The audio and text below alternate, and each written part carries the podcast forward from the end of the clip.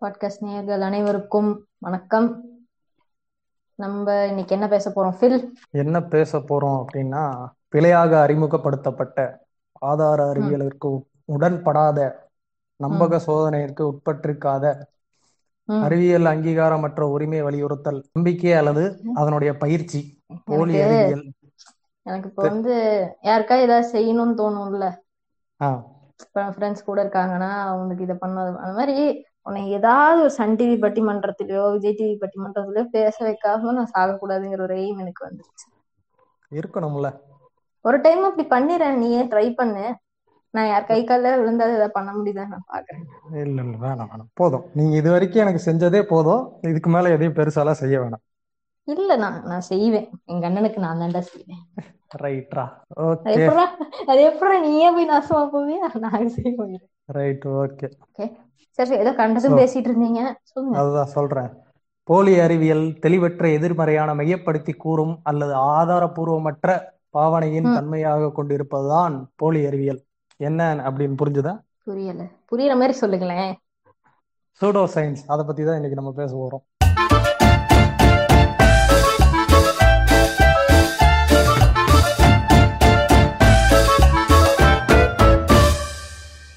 Wow. அருமையான தலைப்பு. அருமையான தலைப்பு. வாங்க. பாரதி பாஸ்கர் அடுத்து. சரி ஓகே. கண்டென்ட்டுக்குள்ள போவோமா? வாங்க. வாங்க வீடியோக்குள்ள போவோம். பிஜிஎம் போடுங்க. வேண்டாம். ரைட் ஓ இந்த சூடோ சயின்ஸ் அப்படிங்கிறத வந்துட்டு யார் வந்துட்டு கண்டுபிடித்தவர் அப்படின்னா வந்துட்டு ஜேம்ஸ் பெட்டிட் ஆண்ட்ரியோ அப்படிங்கிறவர் தான் வந்துட்டு இதை கண்டுபிடிச்சிருக்காரு.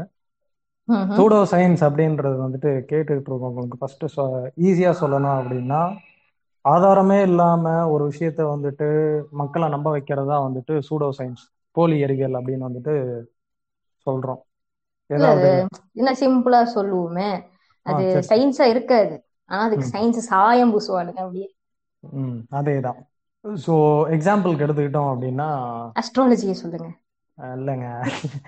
நாங்க ஆஸ்ட்ரோ சயின்ஸ்னே ஒரு சயின்ஸ் இருக்குங்க. எங்க அஸ்ட்ரோபிசிக்ஸும் இவனுங்களும் ஒண்ணாங்க மனசு பேசுங்க. ஆனா இவனுங்க அங்க போவானுங்க. அதுதான் பிரச்சனையே. இப்ப பிரச்சனை எல்லாமே அங்கதான். ஓகே அஸ்ட்ரோபிசிக்ஸ் வேற. ஆனா இவனுங்க அஸ்ட்ராலஜின்னு இவன் நம்மள்ட்ட ஒண்ணு ஓட்டிட்டு இருக்காங்கல்ல. அதுக்கு அதுக்கு சம்மந்தம் கிடையாது. சரி ஓகே கண்டென்ட்டுக்குள்ள போவோமா? கண்டென்ட் இல்லையா அது இவ்வளவு நேரம். சரி ரைட் ஓகே இல்லைங்க. கொஞ்சம் ஆதாரங்கள்லாம் எடுத்து வச்சிருப்போம்ல ஒரு நோட்ஸ் எல்லாம் எடுத்து வச்சிருப்போம்ல அதை பத்தி இது நோட்ஸ் நோட்ஸுங்க நீங்க கேட்டுட்டு என்னமோ நினைக்க போறாங்க. நம்ம ஏதோ எங்கேயோ அப்படி பாத்துட்டு வர மாதிரி. ஸோ என்ன அப்படின்னா இப்போ ஒரு ஒன் இயர் பேக் வந்துட்டு ஒரு ஒரு டிக்டாக் வீடியோ வந்து நம்ம எல்லாத்துக்கும் வந்து பிரபலமாச்சு ஞாபகம் இருக்குங்களா? ஒரு one year one and half years இருக்கும்.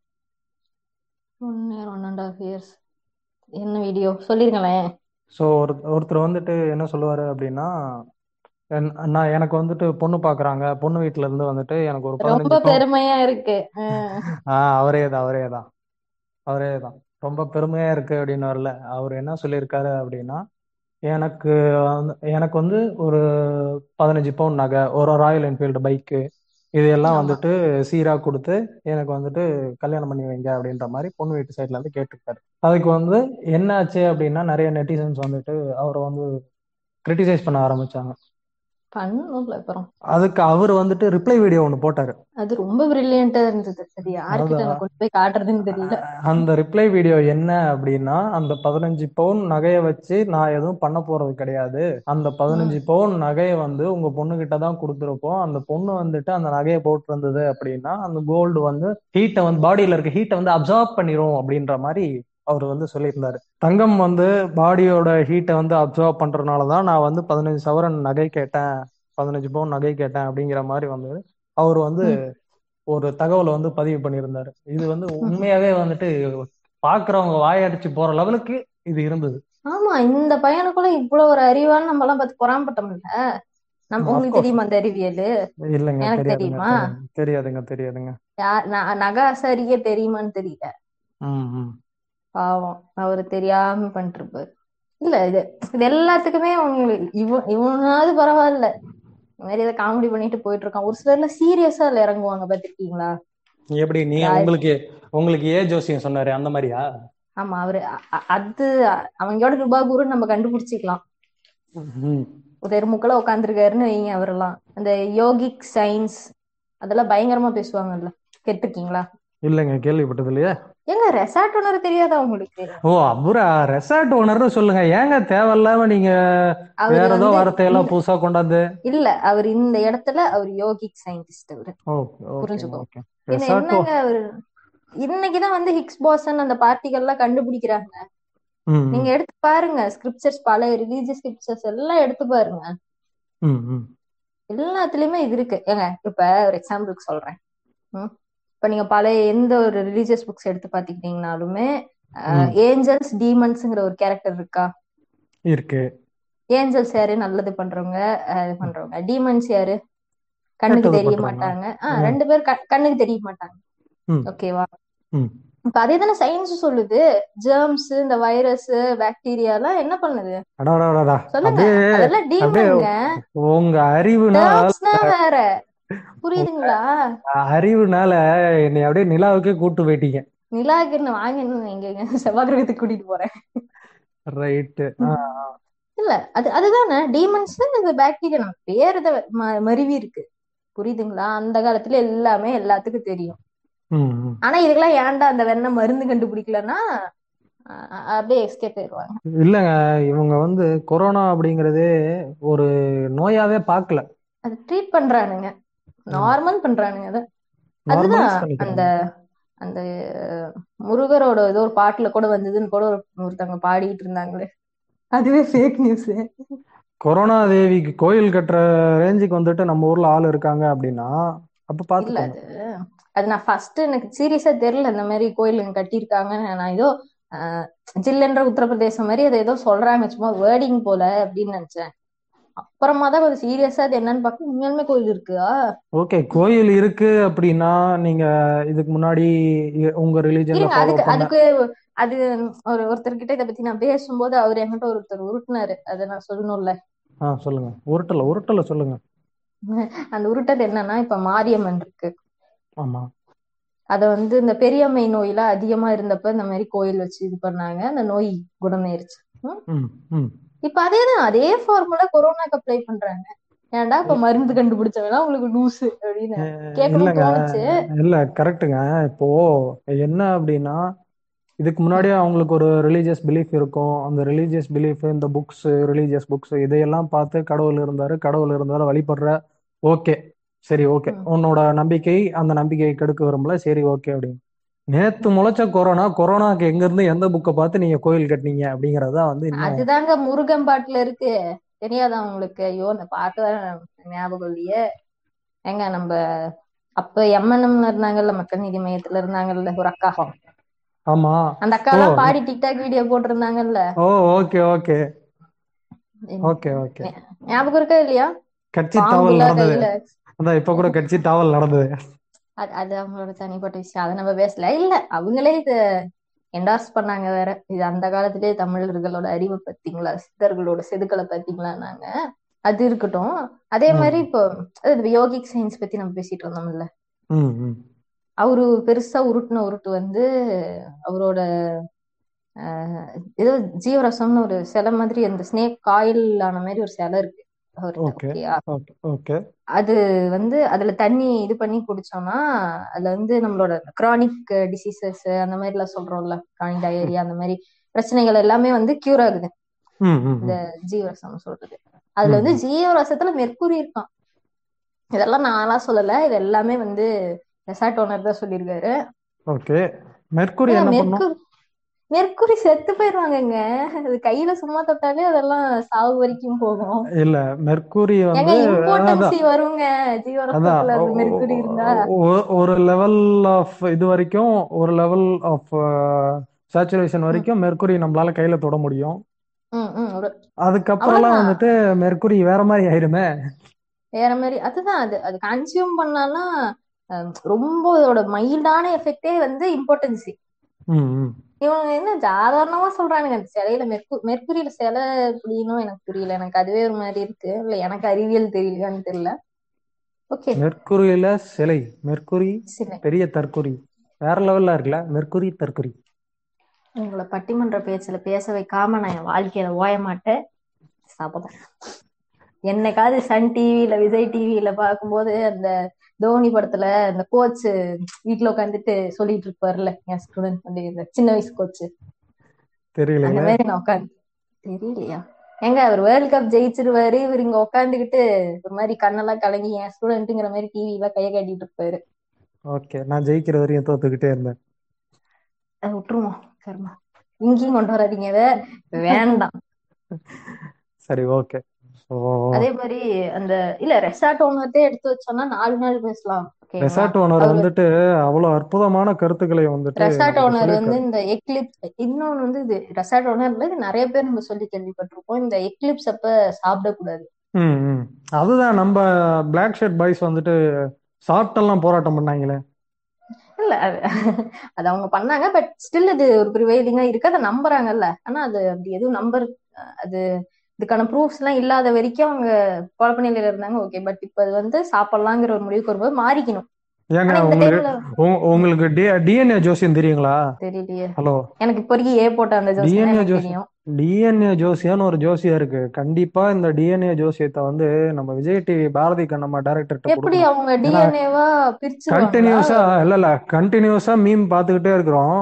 கடந்த ஒரு ரெண்டு மாசமா வந்துட்டு அவரு அவர் வந்து டிஎன்ஏ டெஸ்ட் எடுக்கிறதுக்கு வந்து ரொம்ப போராடுறாராம் கோவிட் டெஸ்ட்ல எடுப்பாராம் ஆனா டிஎன்ஏ டெஸ்ட் எடுக்க மாட்டாராம் எனக்கு அந்த கருமா என்ன நடக்குதுன்னு தெரியல. இல்ல நான் எனக்கும் தெரியல. நடந்துகிட்டே இருக்குன்னு மீம் போட்டாங்கல்ல அப்ப மீம்ல பார்த்ததோட சரி. நடந்தே நாகாலாந்து போன கதையெல்லாம் சொன்னாங்க. இருந்தாலும் என்ன பண்றது? அந்த டிஎன்ஏ ஜோசியம் அப்படிங்கிறது நீங்க வந்துட்டு ரொம்ப உற்று நோக்குனீங்க அப்படின்னா அது வந்து ஜெனட்டிக் சீக்வன்ஸ் டீகோடிங் அதெல்லாம் வந்து கிடையாது. உங்க டிஎன்ஏவும் இப்போ உங்களுக்கு மாப்பிள்ளை பாக்குறாங்க. அது எடுத்துக்கிட்டாதான் நாலு புரோட்டீன் தாங்க இருக்கு. அன்னைன் தைமைன் அந்த மாதிரி நாலு தான் இருக்கு எனக்கு தெரிஞ்சு. நாலு சீக்வன்ஸ் மாதிரி பேச விடுங்க என்ன. ஏங்க அப்படி பண்றீங்க? சரி சரி ஜோசியம் மன்னிச்சிருங்க. சாரி இப்போ இப்போ உங்ககிட்ட இருந்து உங்க டிஎன்ஏ எடுத்துக்குவாங்க. ஓகேங்களா? உங்களுக்கு கல்யாணம் ஆகிறதுக்கு முன்னாடி உங்க வீட்டுக்காரரோட டிஎன்ஏவும் எடுத்துக்குவாங்க. ம்.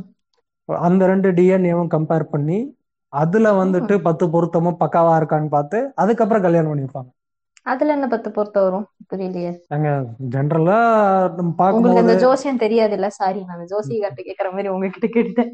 அதுதாங்க தேவையில்லாம என்ன நீங்க என்கிட்ட பத்து பொருத்தம் கேக்குறீங்க சரி விடுங்க. அடுத்த டைம் டிஎன்ஏ ஜோசியரை பார்த்தா நோட்ஸ் எடுத்துட்டு வாங்க. நீங்க வந்துட்டு டிஎன்ஏ ஜோசியம்னு ஏழாம் அறிவு சூர்யாவும் சுத்திகாசனும் சேர்ந்து நம்ம ஐஐடியில போயிட்டு சூர்யாவை தண்ணியில முக்கி போதி தர்மனோட டிஎன்ஏ கொண்டு வந்து உள்ள புகுத்தி அப்படியெல்லாம் யோசிக்க வேணாம். இல்ல அதுலயே நிறைய சுட சயின்ஸ் இருக்கும். இல்ல அப்படி பார்த்துக்கிட்டா நம்ம மையம் ஓனர் கிட்ட வந்துட்டு ஒரு படம் நடிச்சிருப்பாரு. பைனாகுலர்ல வைரஸ வைரஸ் ஏங்க பைனாக்குலருக்கு சொல்றீங்க. ஒருத்தன் மேக்னிஃபைங் கிளாஸ் வச்சு கழுத்து மேல இருக்க வைரஸ கண்டுபிடிக்கிறாங்க. அதெல்லாம் அதெல்லாம் நம்மளை வந்து என்ன சொல்றது? ஒரு ஒரு வைரஸோ அதுக்கு இன்குபேஷன் பீரியட் எல்லாம் கிடையாது. சரிங்களா? இப்ப நீங்க இருக்கீங்க. தபக்குன்னு ஒண்ணு வந்து ஒரு ஊசியில குத்திட்டு போயிட்டான்னா இன்னும் அஞ்சு நிமிஷத்துல இழுத்துட்டு இருப்ப வலிமாமே வலி மாதிரி இருப்ப ம். இல்ல எப்படி இந்த வலிமாமை வலி எப்படி டக்குன்னு ஃப்ளோல வந்ததா? இல்ல அது அப்படித்தானே பின்ன? அ- அந்த படத்துல அப்படித்தானே கண்டா இருப்பாங்க. ஓகே ஓகே அண்டர்ஸ்டாண்ட் அண்டர்ஸ்டாண்ட் புரியுது. அதே மாதிரி இப்போ இவரு சொல்றதுல இன்னொன்னு எடுத்துக்கிட்டோம்னா அந்த யோகிக் சயின்ஸ் தான். பிசிக்ஸோட அது பெட்டரா இருக்கு. என்ன இருக்கு மாடர்ன் பிசிக்ஸ்ல யோகிக் சயின்ஸ்ல சொல்லாது என்ன இருக்கு? சொல்லுங்க. தெரியலைங்க. நான் என்ன நான் எங்களுக்கு எப்படி தெரியும்? எட்டாவது வரையும் தான் படிச்சிருக்கேன் நானே. நானே பெரிய தற்குறி எனக்கே எங்க தெரியாது. ஸ்கூல் டெக்ஸ்ட் புக்ஸ் நம்ம படிக்கிறோம்ல புக்ஸ் அது எல்லாமே டம் சொல்லிட்டாரு. பொய். ரெசார்ட் ஓனர் பொய் இ புரட்டு எல்லாம் இருக்கிற இடம் அதுதான். ஈக்குவல் டு எம்சி ஸ்கொயரே பொய் தான். ஆமா. தெரியாதா? ஓகே. புரியுதுங்க புரியுதுங்க. புரிஞ்சுக்கிட்டேன். புரிஞ்சுக்கணும். அதே மாதிரி இது இன்னொன்னு அந்த என்டிடிவில ஒரு இன்டர்வியூ எடுத்திருப்பாங்க. வெங்கி ராமகிருஷ்ணன் ஒருத்தரை கூப்பிட்டு. அவர் வந்து ஒரு கெமிசிஸ்ட் அவரு நோபல் பிரைஸ் லாரேட் அவரு. ஓகேங்களா? அவரு வந்து இந்த மாதிரி அது ஒரு டைம்ல வந்து இந்த பிஜேபி காரங்களாம் மேடை ஏறிட்டுல பெருசா சொல்லுவாங்க. இந்த மாதிரி அந்த காலத்திலேயே வந்து சர்ஜரிஸ் எல்லாம் பண்ணிருக்காங்க. மனித உடலுடன் யானை தலையை வச்சிருக்காங்க. இல்லைங்க நம்ம பிஜேபி காரனோட சரி ஓகே சொல்லி முடிங்க நான் அதை சொல்றேன். அதுதான் இந்த மாதிரி நீங்க அந்த தாடி வளர்க்கறது இது சொல்றீங்களா? இல்ல இல்ல தாடியை தாண்டி இது வேற. இது இது ஏலியன் லெவலு அதுதான். இதுல வந்து இந்த சர்ஜரி இந்த ஸ்கில்ஸ் எல்லாம் இருந்திருக்கு. டிரான்ஸ்பிளான்டேஷன் எல்லாம் பண்ணிருக்காங்க. அதே மாதிரி இந்த காந்தாரிக்கு வந்து ஹண்ட்ரட் குழந்தை பிறந்தது. எப்படி அதுக்கு பாசிபிள் அப்படியே வந்து இந்த டெஸ்டிவ் கல்ச்சர் ஸ்டெம் செல் கல்ச்சர் எல்லாம் இருந்திருக்கு. இதெல்லாம் இதை வந்து ஒருத்தர் கூப்பிட்டு வச்சு என்டி டிவியில பேட்டி எடுக்கிறாங்க. அவர் சிம்பிளா ஒண்ணு சொன்னாரு. ரொம்பலாம் அவரு ரொம்ப காம்ப்ளிகேட்டடா கூட சொல்லல. இப்போ வந்து அந்த மாதிரி ஒரு சயின்டிபிக்கா ஒரு விஷயம் இருந்ததுன்னா இப்ப சயின்ஸ் ஒரு எக்ஸ்பெரிமெண்ட்டை நீங்க பண்ணிருப்பீங்க அதுக்கான ப்ரொசீஜர் எழுதிருப்பீங்க அதை காட்டுங்க. அது. இப்போ வந்து ரிப்பீட்டபிளா இன்னொரு டைம் நம்ம பண்ண முடியும் சயின்ஸா நம்ம ஒரு எக்ஸ்பெரிமெண்டா ஒன்று பண்றோம்னா அது எத்தனை டைம் வேணா இப்ப நான் அதை எழுதி வச்சிருக்கேன் ஒரு எக்ஸ்பெரிமெண்ட்டை உங்ககிட்ட கொடுத்தா உங்களால பண்ண முடியும்? அது வந்து அதான் ரிப்பீட்டட் கதை அதான் ரிப்பீட்டட் சைக்கிள் பண்ணி என் நம்பர் ஆஃப் ஐட்ரேஷன்ஸ்ல நம்மளால சேம் ரிசல்ட் கொடுக்க முடியுது அப்படிங்கிறது தான் வந்துட்டு சயின்ஸ் சேம் டிஃப்ரெண்டா கூட வரட்டும். அது திரும்பி பண்ண முடியணும்ல அந்த ப்ரொசீஜரை அதுதான் முடியாதே. எப்படி முடியும்? கற்பனை எப்படி முடியும்? அதனால இப்போ வந்து இந்த சயின்ஸ் இந்த ரிலீஜியஸ் புக்ஸ்ல இருக்கிறது எல்லாமே வந்து ஒரு போயட்டிக்கா ஒரு ஒரு கற்பனை கலந்த இமேஜினரியா எழுதுனதுதான். இந்த மாதிரி ஒரு நாலஞ்சு இன்ஸ்டன்ஸ் அவர்கிட்ட போட்டு போட்டு காட்டுறாரு. இந்த ஒரு பதில் தான் அவர். நாங்க சயின்ஸ் நாங்க ஏத்துக்கிறதுக்கு தாராளமா ரெடியா இருக்கோம். அதுக்கான ப்ரூஃப்ஸ் ப்ரொசீஜரை எங்களுக்கு இந்த கையில கொடுங்க. இந்த கையில நீங்க இதை சயின்ஸ்னு நாங்க ஒத்துக்கிறோம்ன்றது சொல்லிட்டாரு. இந்த புஷ்பக விமானம். அப்புறம் எதுக்கு ரஃபேலுக்கு போயிட்டு வேற ஒரு நாட்டுக்கு போய் நின்னு பிச்சை எடுத்துக்கிட்டு? நல்லாவா பண்ணிருக்கலாங்க. ஆக்சுவலா இப்போ என்ன பிரச்சனை அப்படின்னா அவங்க எல்லாம் செத்துட்டாங்க ராமாயணம் இல்லைங்க. ப்ளூ பிரிண்ட் கிடைக்கலங்க. ப்ளூ பிரிண்ட் கிடைச்சிருந்தா இந்நேரம் பண்ணிருக்கலாமே. அது எங்க இருக்குது? அதுதான் நம்ம தேடணும். சென்னையோட ப்ளூ பிரிண்ட் ப்ளூ பிரிண்ட கொண்டு வாங்கன்னொடனே டேபிள் மேல வச்சு கீழே பார்த்தா பைப் தெரியும். சென்னைக்கு ப்ளூ பிரிண்ட் அந்த அந்த ஏரியா கூட இருக்குதுன்னு வச்சுக்கோங்க. இருக்கும். இருக்குதா என்னன்னு தெரியல. ஆனா இருக்க வாய்ப்பு இருக்குன்னு என்னால நம்ப முடியுது. ஏங்க, விமானத்துக்கு எங்க இருக்க? வாய்ப்பு இருக்குன்னு என்னால நம்ப முடியுதுன்னு எப்படி நீங்க சொல்லலாம்? கத்தி படத்துல விஜய் வந்து கீழே குனிஞ்சு பார்த்தோன்னே பைப் எல்லாம் போச்சா இல்லையா? மன்னிச்சிருங்க. சரி ரைட் சொல்லுங்க. இல்ல இப்ப இப்ப புஷ்பக விமானத்துக்கோட ப்ளூ பிரிண்ட்டுக்கு எங்க போவீங்க? அது என்ன இல்ல எனக்கு தெரிஞ்ச அந்த புக்ல வந்து பிக்சர்ஸ் எல்லாம் எதா இருக்கான்னு எனக்கு தெரியல. இருந்தாலுமே ஒரு ஒருத்தன் ஒரு ஒரு மாதிரி அவனுக்கு வேணுங்கிற மாதிரி வரைஞ்சு வச்சிருப்பான். அது வேற ராவண வந்து நினைச்சோன்னா அவன் முன்னாடி வரும் நினைச்சா மறையும் நினைச்சா பறக்கும். இதெல்லாம் என்ன? அவரோட மைண்ட்ல இருக்க சிக்னல்ஸ கேட்ச் பண்ணி அந்த சென்சார்ஸ் வந்து அதுக்கு டிரான்ஸ்மிட் பண்ணி எனக்கு இது ஒரு மாதிரி சொல்றதுக்கே அதுதாங்க. இப்போ நீங்க பிஜேபி சொன்னீங்கல்ல நம்ம புது தலைவர் இருக்காருல்ல? அவர் வந்து சங்கின்னு சொல்லுங்க. புது தலைவருங்க. ஏங்க அவரே அவர் அப்படி குட்டி சங்கின்னு சொல்லிக்கிறாரு. உங்களுக்கு என்ன? சரி ஓகே. குட்டி சங்கி இருக்காருல்ல. சத்குருவ சத்குரு சொல்லும் போது இவரை குட்டி சங்கின்னு அவரே சொல்றாரு. சொல்ல மாட்டீங்களா. அதான். என்ன என்ன சொல்லியிருக்காரு அப்படின்னா இளைஞர்களுக்கு வந்துட்டு நம்ம சுதந்திரத்துக்கு இளைஞர்கள். ஓகே இலங்கையர் எனக்கு இலங்கைக்காரங்கன்னு கேட்டுச்சு இலங்கைக்கு ஏங்க ஏங்க என்னங்க நாட்டு பிரச்சனை இழுத்து விட்டுருவீங்க போலியே? இல்ல எனக்கு சொல்லுங்க. இளைஞர்களுக்கு வந்துட்டு நம்ம தேசத்துக்காக போராடினவங்கள பத்தி எடுத்து சொல்லணும் அப்படின்றதுக்காண்டி அவர் வந்து ஒரு புது விதை இனிஷியேட்டிவ் வந்துட்டு எடுத்திருக்காரு. மன்னர்கள் பத்தி சொல்லுவோம் அப்படின்னு வந்து சொல்லியிருப்பாரு. ஆனா அவர் பேசிட்டு இருக்கும்போது அந்த வீடியோல. தமிழோட பெருமையை சொல்லணும். தமிழ்கா தமிழுக்காகவும் இந்திய சுதந்திரத்துக்காகவும் போராடினவங்கள பத்தி பேசணும் அப்படின்னு சொல்லி. பேசியிருப்பாரு. ஆனா நான் அவர் டேபிள்ல பாத்தீங்கன்னா சத்ரபதி சிவாஜியோட சிலை இருக்கும். அங்க தமிழ் மன்னர் எங்க வந்தாருன்னு தெரியல. பாயிண்ட் நம்பர் ஒன்னு தமிழ் இங்கிலீஷ் உருது மலையாளம்லாம் இல்ல. மன்னர். மன்னர். மன்னர். ஓகே. அவர் தமிழ் மன்னர்னு சொன்னாரா என்ன? இன்னொரு ஹைலைட் ஆமா தமிழ் மன்னர்கள் தமிழ் விடுதலை அப்படின்னு தான் சொல்லியிருக்காரு. இருங்க இப்ப நான் உருட்டுற பாருங்க. இருங்க இருங்க இப்ப நான் உருட்டுறேன். ஏங்க அவர் சொல்லி நான் வாழ சொல்லிக்கிறேங்க. வைக்க வந்தார வாழ வைக்கிற தமிழ்நாடுங்க? ஒரு மராட்டிக்காரரா இருந்தா என்னங்க? ப்ரௌட் சொல்லிட்டு போங்க. ஐ எம் ப்ரௌட் கன்னடிக்கா மாதிரியா? அப்புறம் சொல்லிக்கலையா? ரைட் ஓகே அங்க போயிட்டு கன்னடம் இல்ல நோடிக்க அது அதுக்கும் அதுக்கும் ஒரு உருட்டு உருட்டுனாரு. அது யாரோ மார்பிங் பண்ணி ரீ ரெக்கார்டிங் பண்ணி எல்லாம் போட்டிருந்தாராம். வேற யாரோ வேற யாரோ பயங்கரமான டப்பிங் ஆர்டிஸ்ட் போல இல்லைங்க இல்லைங்க. டப்பிங் ஆர்டிஸ்ட்க்கு வேற வேலை வெட்டியே இல்லாம இவர் பேசுறதை எடுத்து மெனக்கிட்டு உட்காந்து அவன் வாய்ஸ் ஓவர் பாத்துங்க தமிழ்நாட்டுல ஒரு வளர்ச்சி பிடிக்காம இதெல்லாம் பண்றாங்கங்க. ஏங்க நீங்க புரியுத சரி ஓகே. புரியாதாங்க. சரி ஓகே. கண்டென்ட்டுக்குள்ள வந்துருவோம். அவர் என்ன சொல்லியிருந்தாரு அப்படின்னா பாரி வல்வில் ஓரி திருமுறைக்காரி அதியமான் நெடுமான் நஞ்சி பேகன் நாய் நல்லி இவங்க எல்லாம் இருக்காங்கல்ல. நீங்க எப்ப இதெல்லாம் எழுதி வச்சீங்க? ஏங்க இதெல்லாம் நாலாவது அஞ்சாவதுல புக்ல படிச்சிருந்தோங்க. பரவாயில்ல. பெரிய தான் ஃப்ரெண்ட்ஷிப்ல வச்சிருக்கோம். பேசுங்க பேசுங்க. பெருமையா இருக்கு ஃப்ரெண்ட்ஸ் அதுல வல்வில் ஓரி வந்துட்டு இந்திய சுதந்திரத்துக்காக போராடினாராம் வல்வில் ஓரியா? ஆமா. எந்த சுதந்திரத்துக்கு? ஆயிரத்தி தொள்ளாயிரத்தி நாற்பத்தி ஏழு சுதந்திரத்துக்கு. எப்படி பெரியாரு அவர்லாம் சமகாலத்து ஆளுங்களா இல்ல என்ன என்ன நடக்குது? அவங்க பெரியாருங்கிறவரே ஒருத்தர் இல்லைங்க. ஓஹோ ஆக்சுவலா பெரியார் பெரியாரிசமே மித்துங்கிறாரு. Okay okay. கிரீக் மித்தால். ஆமா அதே மாதிரிதான். அதான் பெரியார் பெரியார் இந்த மாதிரி தலைவர்கள்லாம் வாழ்ந்தாருங்கிறதே மறந்துட்டாரு. அது ஒரு மித்து உங்களுக்கு தெரியாது. இல்ல எனக்கு வேண்டாம். நான் ஏதாவது பேச கேஸாக எதுக்கு? இப்போ யாரு வல்வில் ஓரி வந்து இண்டிபெண்டன்ஸ்க்கு இப்போ நைன்டீன் ஃபார்ட்டி செவன் அப்ப பாத்திருக்காரு.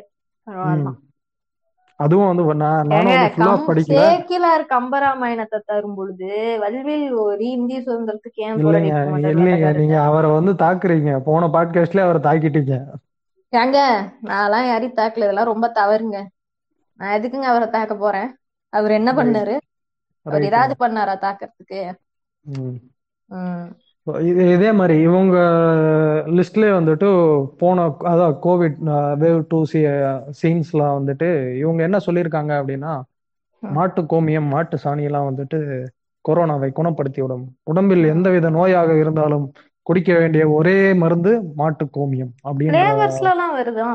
ஆமா ஆமா மூணு ஃபிளேவர் இருக்கு. லிட்டர். ஐநூறு ரூபாய்க்கு அமேசான்ல இருக்கு. வாங்கிக்கிறீங்களா? இல்ல ஐநூறு ரூபா அதை வாங்குற அளவுக்கு இருந்தா நான் இப்படி உட்காந்து பாட்காஸ்ட் பேசிட்டு இருக்க மாட்டேன். அஞ்சு லிட்டர் பெட்ரோலுங்க. இல்லைங்க அஞ்சு லிட்டர் பெட்ரோலுக்கு ஏன் போறீங்க? நம்ம சோத்து பிரச்சனையை பாருங்க. வறுமை பெட்ரோல் விளிம்புல இருக்கும். இல்லைங்க அஞ்சு லிட்டர் பெட்ரோல் கூட வராது. ஐநூறு ரூபாய்க்கு போட்டோம்னா. ஒரு லிட்டர் ஆயிரும். ஐநூறு ரூபா. பெருமையா இருக்கும்ல. ஒரு பெட்ரோல் வாங்கும்போது அந்த அந்த ஒரு இந்த ஒரு ஸ்பரிசத்தை நான் எப்படி சொல்றதுன்னு எனக்கு தெரியல. அதுதான். பெட்ரோல் போட்ட உடனே இறங்கி பெட்ரோல் பங்க்ல இருக்க மோடி போட்டோ பார்த்து ஒரு கும்பிடு போட்டு பெருமையா இருக்கு தலைவரே அப்படின்ட்டு வரும்போது ஒரு ஒரு சந்தோஷம் இருக்கும் பாருங்க. அதை மிகைப்படுத்தவே முடியாது. இப்பெல்லாம் முன்னெல்லாம் ஒரு எழுபத்தி ரெண்டு ரூபா எழுபத்தி மூணு ரூபா ஐம்பது பைசாங்கும் போதுலாம் சில்லறை கொடுக்கணும் சில்லறை வாங்கணும். பிரச்சனை இருக்கும் பெட்ரோல் பங்க் ஒரு சில டைம் ம். இப்ப அந்த பிரச்சனையே இல்லைல்ல. டிஜிட்டல் இந்தியாவா? நூறு ரூபாய் ஒத்த நோட்டை கொடுத்தீங்கன்னா அவனுக்கும் சில்லறை பிரச்சனை இல்லை உங்களுக்கும் தகராறு இல்லை. ஏங்க அதுதான் நூத்தி மூணு ரூபா நூத்தி நாலு ரூபா நூத்தி பதினோரு ரூபாய்க்கா போய்கிட்டு இருக்கு நீங்க என்ன எப்படி பேசிட்டு இருக்கீங்க? ஆமா. அதுக்கு அதுக்கு ஏதாவது ஒரு முடிவு பாரு நூத்தி பதினோரு ரூபாய் நோட்டு விடுவாங்கன்னு நினைக்கிறேன். பெட்ரோலுக்கு ஏத்த நோட்டு விட சொல்றோம்.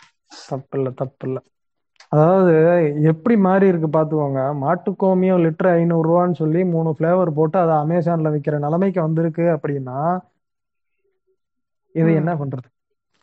ஈவன் இந்த மாட்டு கோமியத்தை வச்சு நீங்க ப்ரூவ் பண்ணுங்க அப்படின்னு ஓபன் ஸ்டேட்மெண்ட் கொடுத்தோம். இது வரைக்கும் ப்ரூஃப் யாரும் கொடுத்தது இல்ல நான் தான் சொல்றேன்ல இவனுங்க எல்லாம் தெளிவுங்க.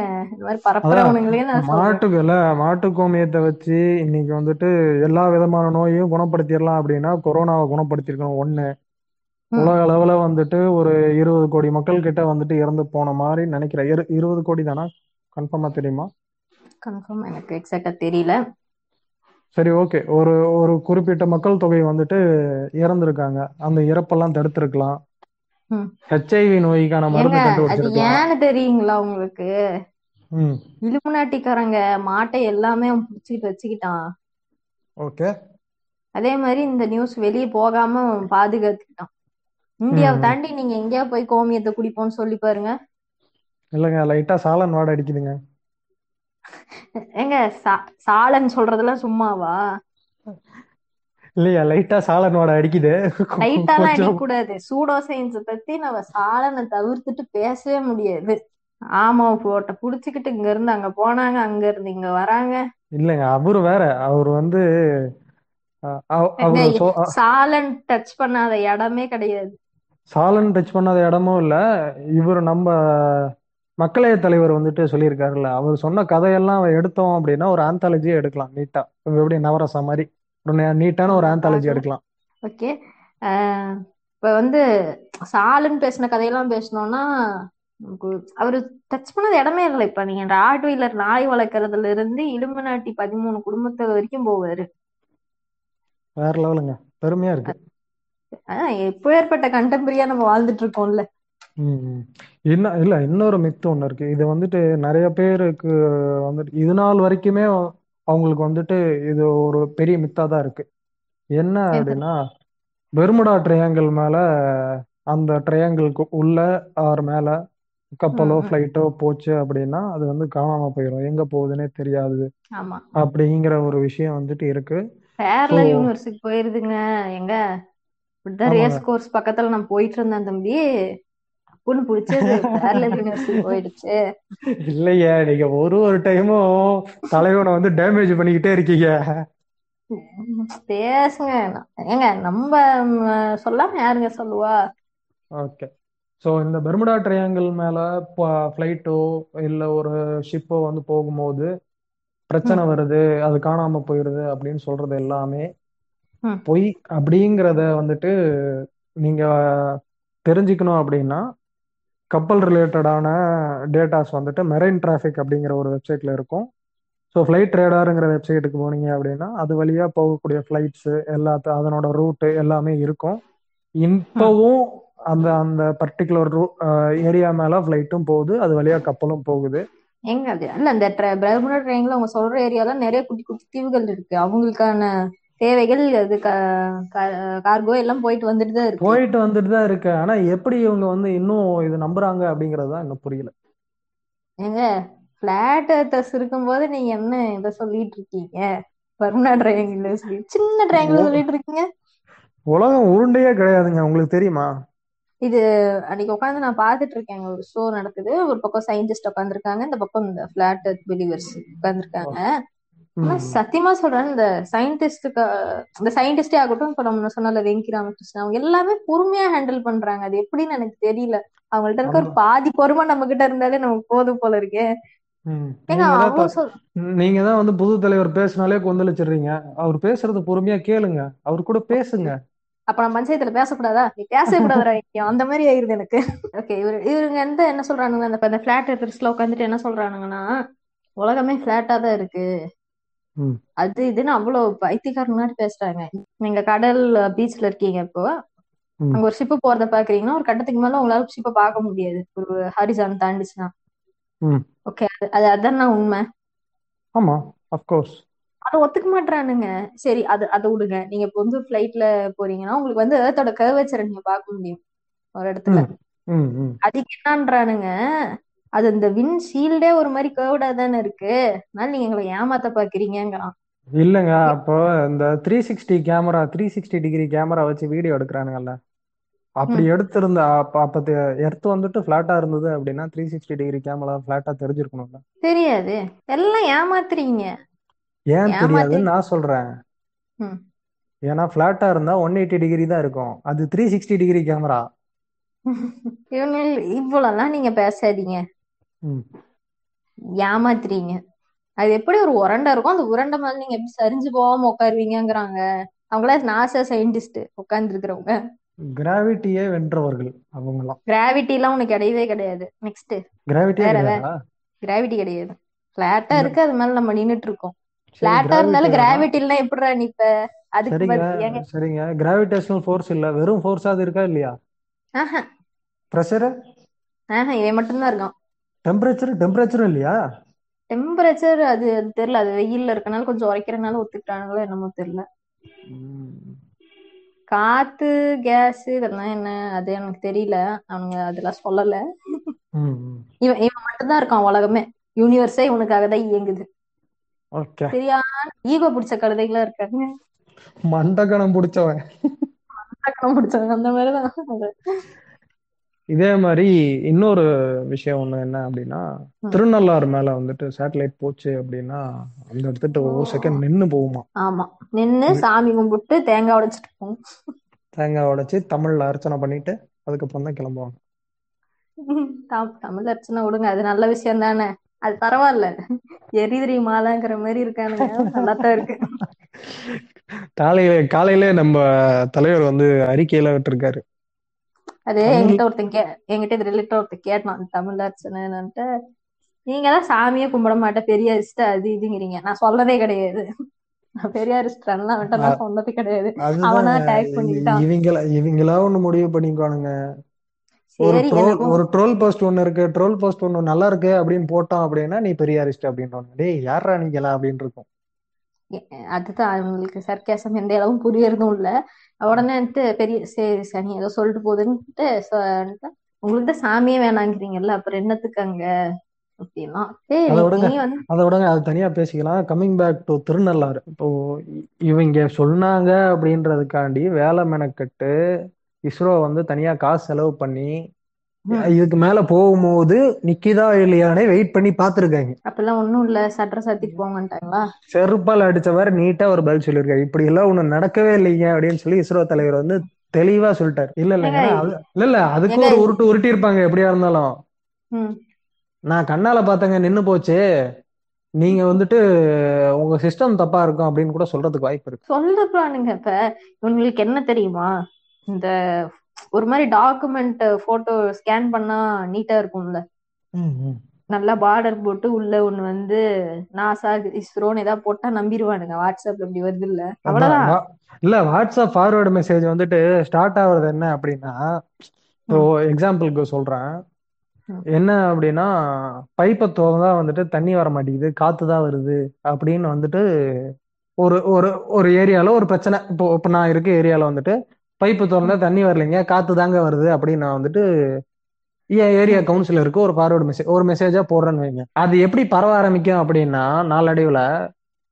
இஸ்ரோ இஸ்ரோ வந்து இதை வந்து அதிகாரப்பூர்வமா வந்துட்டு நிரூபிச்சிருக்காங்க. தண்ணியை திறந்தா வந்துட்டு காத்து தான் வருது. ஏன்டா தண்ணி திருப்பி உள்ளினா எப்படிடா தண்ணி வரும்? காத்து தான்டா வரும். அது ஒண்ணு. அதே மாதிரி ரவுண்டா ஒரு எம்ப்ளம் இருக்கணும். ஆமா. பிசிசிஐ இதை நான் இதுல குத்தி வச்சேன்னா கூட இவங்களுக்கு தெரியாது. இவங்களுக்கு ஒரு கர்மந்திரமோ அது என்னங்கிறது தெரியறது இல்ல வாட்ஸ்அப்ல வந்துருச்சு தம்பி. என்னப்பா இப்படி பேசுறேன்பானுங்க ம். ஏ வாட்ஸ்அப் என்னவோ பெரிய இன்ஃபர்மேஷன் சைட் மாதிரியும் இல்ல எதுக்கா? எல்லாத்துக்கும் உலகத்துல அபிஷியல் சைட் வந்து வாட்ஸ்அப் அந்த மாதிரி தான் டீல் பண்ணுவானுங்க. இல்ல இதுல ஹைலைட்டே வந்துட்டு நிறைய ஃபேக்ட் செக்கர்ஸ் வந்து உருவாகிடுறாங்க. இப்போ இப்போ ஒருத்தர் ஒரு ஒரு பெரிய மனுஷன் வந்து சரி பெரிய மனுஷனா இருக்காரு. நாலு விஷயம் நல்லதா சொல்லுவாரு. கேட்போம் அப்படின்னு சொல்லி கேட்கறோம் அப்படின்னா. பேசுவாரு. நல்லா வாழைப்பழம் மாதிரி பேசுவாரு. பேசி முடிச்சுட்டு எப்படிங்க இதெல்லாம் சொல்றீங்க? இதெல்லாம் பொய்யாச்சு அப்படின்னு நம்ம பேசிட்டோம் அப்படின்னா வாட்ஸ்அப்ல வந்திருக்கு தம்பி. உங்களுக்கு தெரியுமா? வாட்ஸ்அப்னா என்ன தெரியுமா? அப்படின்னு ஆமா தம்பி ரிங்டோன் இது வச்சு கொடுப்பாம்பானுங்க. இல்ல. இல்ல போன் சைலண்ட்ல விழுந்துருச்சுனாலே சைலண்ட்ல இருந்து எடுக்கிறது எப்படின்னு தெரியாது. அவையெல்லாம் வந்து பேசிக்கிட்டு இருப்பா. வாட்ஸ்அப்ல வந்துருச்சு தம்பி. அது நம்ம டெய்லி முன்னெல்லாம் வந்து எங்கேயாவது வெளியே போய் இந்த டீ கடை மொன கடை வாக்கிங் போறேன் அங்க இங்கன்னு பேசிக்கிறது எல்லாம் இப்ப வாட்ஸ்அப் வந்துருச்சு. வேற ஒண்ணும் இல்ல. மாடர்ன் டீ கடை என்பதுதான் வாட்ஸ்அப். டீ கடையை கூட நான் அசிங்கப்படுத்த விரும்பல. இல்ல சொல்றேன். உக்காந்துக்கிறது. ம், உங்க திட்டிட்டாலும் அப்புறம் திட்டிட்டேங்கிறது. என்ன தம்பி இப்படி பேசுறீங்க? பின்ன அப்படித்தான் பேசணும். திட்டிட்டா தி- திட்டிட்டேன்னு சொல்ல மாட்டானுங்க டைரக்டா புண்படுத்திக்கிட்டே இருக்கீங்க அப்படின்னு. அப்படித்தான்டா பண்ணுவேன். போல அப்படின்னு இன்னும் சொல்ல முடிய மாட்டேங்குது. அதனால இங்க பாட்காஸ்ட்ல சொல்லிக்கிறேன். இல்ல சரி சொல்லுங்க. இல்ல சொல்லுங்க சொல்லுங்க. அடுத்து நம்ம உன்னதமான பார்ட்டி. அவங்க வந்துட்டு ஒரு உன்னதமான விஷயத்த வந்து எப்பயுமே ஒரு ஒரு மேடையிலயே வந்து பேசுவாங்க. ஹைபிரிட் விதைகள். ஹைபிரிட் விதைகள். அது அதுல தவளை ஜீன் இருக்கு. அதனால அந்த தக்காளி வளைஞ்சப்பறம் கீழே போட்டீங்கன்னா குதிக்கும். சொல்லுங்க.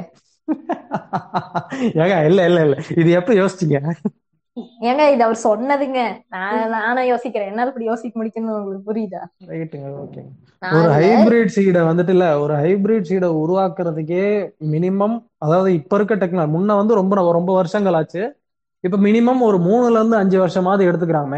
ரொம்ப ரொம்ப ரேர் கேஸ்ல மூணுல இருந்து அஞ்சு எல்லாம் ஆகுது. ஆனா அது ப்ராடக்டா நம்ம கைக்கு வரதுக்கு எப்படி பத்து வருஷம் ஆயிரும். ஆ, இல்ல ஒரு ஒரு என்ன சொல்றது ஒரு நூறு மரம் ஒரு நூத்தி ஐம்பது மரம் ஆயிரம் மரம் கொண்டு வரதுக்கே அவங்களுக்கு ஒரு மூணு வருஷம் ஆயிடுது. மூணுல இருந்து அஞ்சு வருஷம் ஆயிடுது. அவங்க ரிசர்ச் பண்ணி லேப்ல திரும்ப அனலைஸ் பண்ணி அதை நமக்கு திரும்ப கொண்டு வரதுக்கு ஹைபிரிட் விதைகள் வந்துட்டு வரதுக்கு லேட் ஆகுது. இன்னைக்கு இல்ல இல்ல இல்ல இல்ல இதே இல்ல இல்ல இந்த இடத்துல நான் சொல்லியே ஆகணும். இன்னைக்கு என்ன அப்படின்னா பாக்குற இடம் எல்லாம் முக்காவாசி பிளாட்டை போட்டு வித்துப்படுறாங்க. ஓகேவா? வித்துட்டு விவசாயம் பண்றா விவசாயம் பண்றான்னு எல்லாத்தையும் சொல்றாங்க. சரி ஓகே. நீ வந்து விவசாயம் தான் பண்ண சொல்ற நல்ல விஷயம் தான் பண்ண சொல்ற. பழையபடி விவசாயம் பண்ணுனா இந்தியால இருக்க நூத்தி இருபது கோடி நூத்தி முப்பது கோடி மக்களுக்கு எல்லாத்துக்கும் வந்து உன்னால உணவு அளிக்க முடியுமா? அது எப்படி முடியும்? இல்ல நான் தான் சொல்றேன்ல. அந்த இல்ல ஹைபிரிட் இவ்வளவு இவ்வளவு பசினாலேயே இல்ல இவ்வளவு ஹைபிரிட் சீட்ஸ் இவ்வளவு ஹைபிரிட் அரிசி வகைகள் இருந்துமே என்ன ஆகுது அப்படின்னா கோவிட் செகண்ட் வேவ் அப்போ கிட்டத்தட்ட ஒரு எட்நூறு பேர் கிட்ட பசியினாலே இறந்துருக்காங்க. அது இருக்குல்ல. அது அவங்க எல்லாம் வந்து கொரோனால இருந்துட்டாங்க உங்களுக்கு தெரியாது. பசி எல்லாம் அவங்க இருக்கல கொரியால இருக்கவங்க வந்துட்டு பசியினால இறக்குறாங்க. வாழைப்பழம் வந்துட்டு அங்க வந்து கிலோ ஆயிரம் ரூபாய் ரேஞ்சுக்கு விற்கப்பட்ட ஐ மீன் ஒரு கிலோ வந்துட்டு ஆயிரம் ரூபாய் ரேஞ்சுக்கு விற்கப்பட்ட சூழ்நிலையில இருந்திருக்கு. பசியினால பஞ்சத்தினால. பசியினால பஞ்சத்தினா ம் ம். இப்போ வந்து இவ்வளோ ஹைபிரிட் சீட்ஸ் இருந்துமே அதாவது இப்போ நெல் போடுறோம் அப்படின்னா மூணு மாசம் அறுவடை மூணு மாசத்துல ஆறு மாசத்துல அறுவடை பண்ற அளவுக்கு நெல்லுங்கெல்லாம் வந்துருச்சு. அவ்வளோ நெல் இருந்துமே இங்க பசி பட்டினி நிறைய இருக்கு. நூத்தி முப்பது கோடி பேர் நம்ம ஊர்ல இருக்கிறாங்க நம்ம இந்தியாலே இருக்கிறாங்க. இந்த ஹைபிரிட் விதை இல்லாம இருக்கிற நிலத்தெல்லாம் பிளாட் போட்டு வித்துட்டு நீ நிலத்தை வந்து ஓகே உன்னால சோத்துக்கு சிங்கி அடிப்பியா?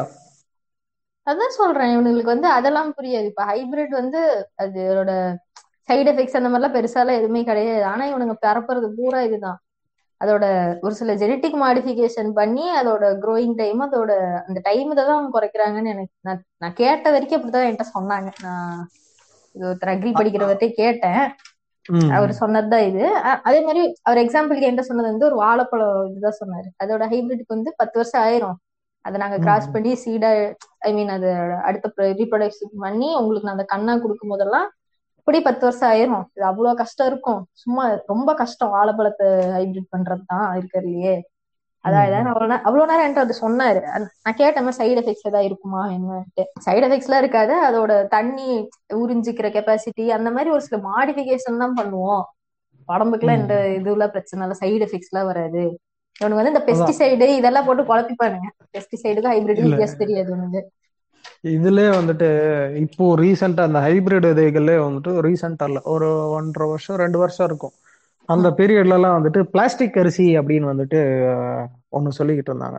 ஞாபகம் இருக்குங்களா?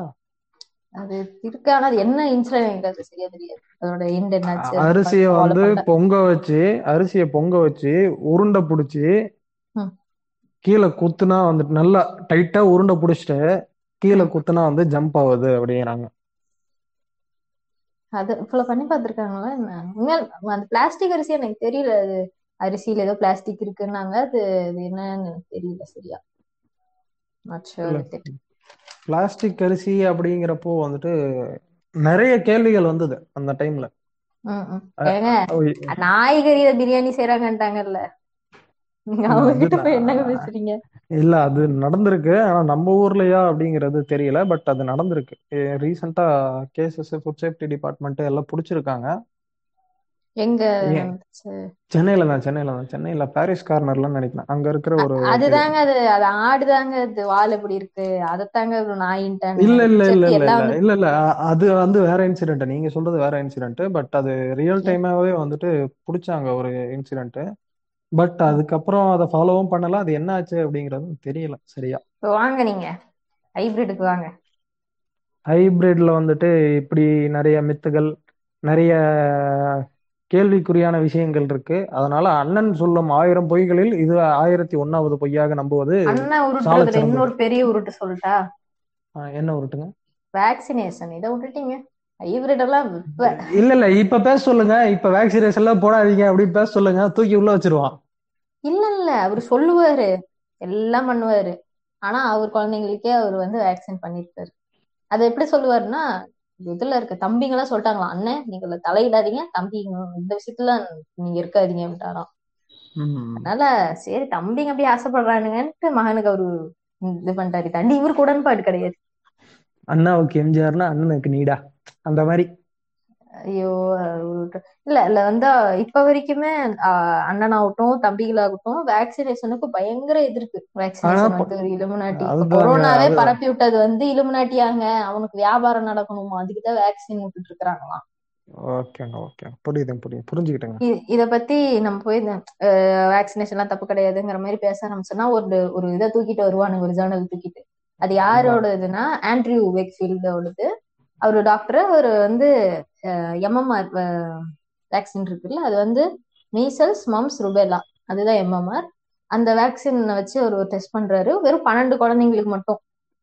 சின்ன சாம்பிள் பன்னெண்டு சாம்பிள் வச்சு பண்றாரு. பண்ணும்போது அந்த குழந்தைங்களுக்கு வந்து அந்த எம்எம்ஆர் போட்டு தான் டெஸ்ட் பண்ணிருக்காங்க. அவங்களோட இன்ஃபர்மேஷன்ஸ்லாம் அங்கங்க வருது. அதை டெஸ்ட் பண்ணி பார்க்கும்போது இந்த வைரஸஸோட ட்ரேசஸ் இருக்கு. அப்படின்ட்டு ஒரு ஒரு ஹைப்போதிசிஸ் தான் அவர் வச்சாரு. அது கன்க்ளூஷன்லாம் கிடையாது. பன்னெண்டு பேர்த்துக்கு எடுத்தேன் இந்த மாதிரி இருந்ததுன்னு சொன்னாரு. லேட்டர் அதை என்ன பண்றாங்கன்னா இன்னொரு ஒரு குரூப் அதை எடுத்து அஞ்சரை லட்சம் பாப்புலேஷனுக்கு இது சாம்பிள் சைஸ் விட்டு அஞ்சரை லட்சத்துக்கு அவங்க எடுத்து இல்ல இதுக்கும் அதுக்கும் சம்பந்தம் இல்ல. இந்த ஹைப்போதிசிஸ் கிடையாதுன்னு சொன்ன உடனே இதை பப்ளிஷ் பண்ணது ஒரு ஆத்தரைஸ்டான ஒரு ஜேர்னல் இதுதான் கேட்ஸ் ஃபவுண்டேஷன் நினைக்கிறேன். அவங்க இதை வந்து ரிட்ராக்ட் பண்ணிட்டாங்க. இவரோட தீசிஸ வந்து இது தப்பு இது இப்படி கிடையாதுன்னு அவங்க ரிட்ராக்டர்னு போட்டு தான் அவங்க வெப்சைட்ல இப்ப வரைக்கும் இருக்கு. அந்த ரிட்ராக்டர்னு போட்டது ஏன் அவங்க கிட்ட இல்லன்னு எனக்கு தெரியல. போடுறதுனால லைவ் இல்ல இல்ல. சில சில அறிவுபூர்வமான தம்பிகள் இருப்பாங்க. அவங்க என்ன அப்படின்னா தம்பிங்களா அறிவுபூர்வமானவங்களாங்க? என்ன பேசுறீங்க? சரி ரைட்டுங்க வெறும் தம்பி வச்சுக்கலாங்க. குட். அப்ப சொல்லுங்க. சில வெறும் தம்பிகள் வந்துட்டு என்ன பண்ணுவாங்க அப்படின்னா நான் வந்து பெரிய மே அறிவாளி மேதை அப்படின்னு சொல்லிட்டு இந்த ரிசர்ச் பேப்பர் அப்படின்னு சொல்லிட்டு கொண்டு வந்து காட்டுவாங்க. ஆனா ஒருத்தர் வந்துட்டு ஒரு டாக்குமெண்ட் ஒரு டேட்டா எடுக்கிறாங்க அப்படின்னா அது ஆத்தரைஸ்டு சைட்டா இல்லையா என்ன அப்படிங்கிறத தெளிவா பார்த்துட்டு எடுத்துட்டு வந்தாங்க அப்படின்னா அது நல்லது சால சிறந்தது. ஏங்க அந்த அளவுக்கு அவனுக்கு தெரிஞ்சா ஏங்க தம்பியா இருக்கான்? சொல்லுங்க பார்க்கலாம். நீங்க யாருக்கிட்ட நியாய தர்மம் எதிர்பார்க்கறீங்கிறது உங்களுக்கு புரியுதா? புரியுதுங்க புரியுது. புரிஞ்சுக்கிட்டேங்க. ஏங்க நான் இது சரி அவங்க வேணும் திமுருக்கு பண்றாங்கன்னு கூட உங்களுக்கு ஒரு சில டைம் தோணலாம். நான் ரீசெண்ட் டைம்ஸ் ஒரு சில இன்ட்ராக்ஷன்ஸ் எல்லாம் நான் பார்த்துட்டு அவனுக்கு புரிஞ்சுக்கவே முடியல. புரியுதுங்களா? நம்ம சொல்றதும் இது வேண்டாம் இது வேற எங்கேயோ போகுது. சரி right coming back to pseudo science அதான். வேக்சினேஷன் பத்தியே நம்ம பேசணும்னா இருங்க முடிச்சிடறேன். வேக்சினேஷன் இருக்கு. இப்ப வேக்சினேஷன் போடுறதுனாலதான் எதிர்ப்பு சக்தி இருக்குல்ல இயற்கையாவே இருக்கு. என் தாத்தா என் பாட்டன் என் தாத்தா எங்க ஆயா எல்லாம் ஊசியா போட்டாங்க. எல்லாம் நல்லா தானே இருந்தாங்க. அது இதுன்னா இவனுங்களுக்கு வந்து தொண்ணூறு வயசு வரைக்கும் இல்லையா? தொண்ணூத்தஞ்சு வயசு வரைக்கும் இல்லைன்னா இவங்களுக்கு வந்து லைஃப் ஸ்பேனுக்கும் ஒரு ஹெல்த் ஸ்பேனுக்குமே வித்தியாசம் தெரியல. இப்போ ஹெல்த் ஸ்பேன்னா இப்போ எனக்கு ஒரு ஐம்பது வயசு வரைக்கும் நான் ஒரு சுகர் வராம வாழ்ந்துட்டு இருக்கேன். அப்படிங்கறது அது ஒரு ஹெல்த் ஸ்பேன் லைஃப் ஸ்பேன் நான் நூறு வருஷத்துக்கு பாட்டை முப்பாட்டெல்லாம் வாழ்ந்தாங்க அப்படின்னா அவங்களோட என்விரான்மெண்டே வேற மாதிரி இருக்கும். அவங்க வந்து என்விரான்மெண்ட் எல்லாம் கிடையாது. நான் சொல்றேனே அவங்க எல்லாம் பத்து பன்னெண்டு பேர் பிறப்பாங்க. இல்ல பத்து பன்னெண்டு பேர் பிறந்தாங்க நாலஞ்சு பேர் தாங்க உயிரோட இருக்காங்க. நாலஞ்சு பேர் அதான் நான் அந்த நாலஞ்சு பேரும் வந்துட்டு தொண்ணூறு வயசு தொண்ணூத்தஞ்சு வயசு வரை வாழ்றாங்க அப்படின்னா அவங்களோட என்விரான்மெண்ட் வந்து எப்படி இருக்கும்? சுத்தி காடு இருக்கும் வயல்வெளி இருக்கும் நடுவுல ஒரு வீடு இருக்கும். சுத்தமான காத்து இருக்கும் அவங்களுக்கு. இப்ப நீ சிட்டிக்குள்ள வந்துட்டு நான் தொண்ணூத்தஞ்சு வயசுல நீ ஃபார்ட்டி ஒன் கார்ல நான் போவேன். ஆனா தொண்ணூத்தஞ்சு வயசு வரை வாழணும் அப்படின்னா என்ன பண்ணுவேன் இல்ல தொண்ணூத்தஞ்சு வயசு வரைக்கும் சிட்டிக்குள்ள இருக்கவங்களும் வாழ்றாங்க. அது அதெல்லாம் நான் சொல்ல வரல அந்த கதையெல்லாம். நான் சிம்பிளா சொல்றது வந்து இப்ப இருக்கிறதோட நம்ம ஹெல்த்தி லைஃப் ஸ்டைல் மாறிட்டா இல்லையா? அப்பெல்லாம் அம்மா வந்தா மருந்து கிடையாதுங்க. செத்துப்புதான் போகணும். ஜாண்டிஸ் வந்தா செத்துதான் போகணும். எதுக்காவது மருந்து இருந்துச்சா? ஏதாவது கியூர் பண்ணி அடுத்து அவங்க ஒரு ஐ மீன் ஒரு அடுத்த மீண்டு வர்றதுக்கான எதாவது அவங்களுக்கு ஆப்ஷன்ஸ் இருந்துக்கா டூ ஆர் டை மாதிரி தானே வாழ்ந்திருக்கானுங்க. ஏதோ லக்கில அப்படி இப்படின்னு தப்பிச்சு வந்து தொண்ணூத்தஞ்சு வயசு வரைக்கும் வாழ்ந்துடுறது. ஏன் இப்ப எல்லாரும் என்ன நாப்பத்தஞ்சு வயசுல செத்து போயிடுறாங்களா? என்ன ஊசி போட்டவங்களாம்? புரியுதா? தெரியுதா? இது அண்ணன் கிட்ட கேக்குறது உங்களுக்கு திராணி இருக்கா? கேட்டுதான் பாருங்களேன். மாணவர்கள்லாம் இதை கவனிக்கணும். வந்து வாயில வருது நல்லா இல்ல சொல்றேன்.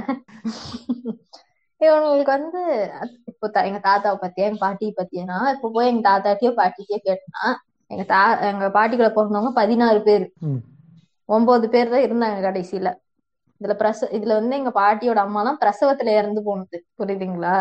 இவனுக்கு என்ன அப்பெல்லாம் ஹெல்த்தியா இருந்தாங்க வாழ்ந்தாங்க பார்த்தாங்க.